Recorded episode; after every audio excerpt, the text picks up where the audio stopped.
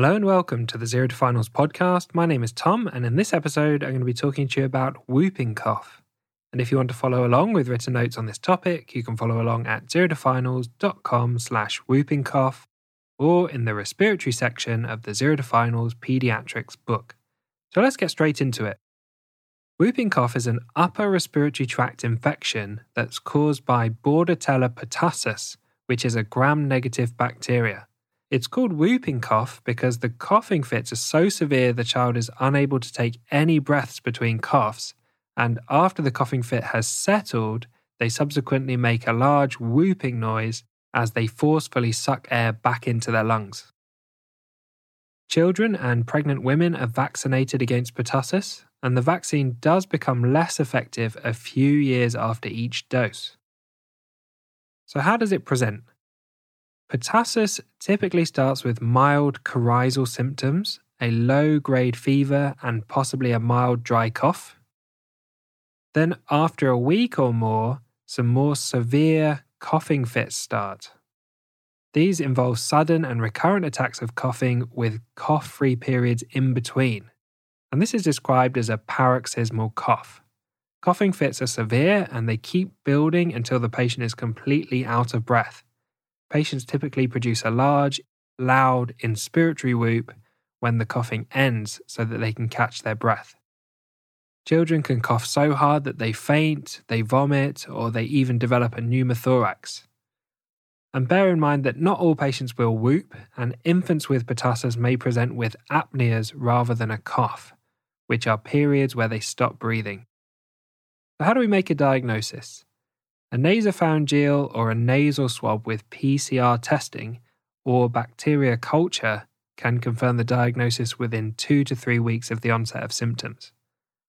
Where the cough has been present for more than two weeks, patients can be tested for the anti-pertussis toxin immunoglobulin G. And this is tested for in the oral fluid of children aged 5 to 16 and in the blood of those aged over 17. Let's talk about management.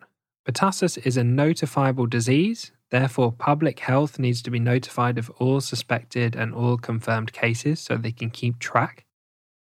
Management involves simple supportive care.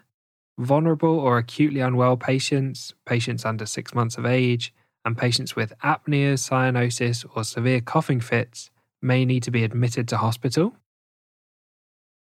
Measures to prevent spread are important, such as avoiding contact with vulnerable people, disposing of tissues, and careful hand hygiene. Macrolide antibiotics such as azithromycin, erythromycin, and clarithromycin can be beneficial in the early stages, usually within the first 21 days.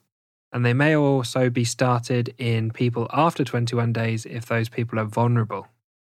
Cotrimoxazole is an alternative to macrolides in treating pertussis. Close contacts of infected patients can be given prophylactic antibiotics if they're in a vulnerable group, for example, pregnant women, unvaccinated infants, or healthcare workers that have contact with children or pregnant women. The symptoms typically resolve within eight weeks, however, they can last several months, it's also known as the 100 day cough due to the potential for the long duration of the cough. A key complication of whooping cough is bronchiectasis. So, thanks for listening to this episode on whooping cough. A big thank you to Harry Watchman for perfectly editing the podcast. If you found it helpful and you want written notes on this topic and all the other topics, head over to Amazon and pick up a copy of the Zero to Finals Pediatrics book.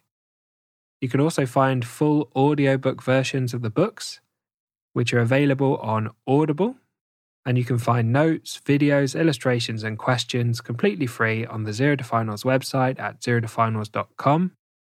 And I hope you tune in for the next episode, which will be on chronic lung disease of prematurity.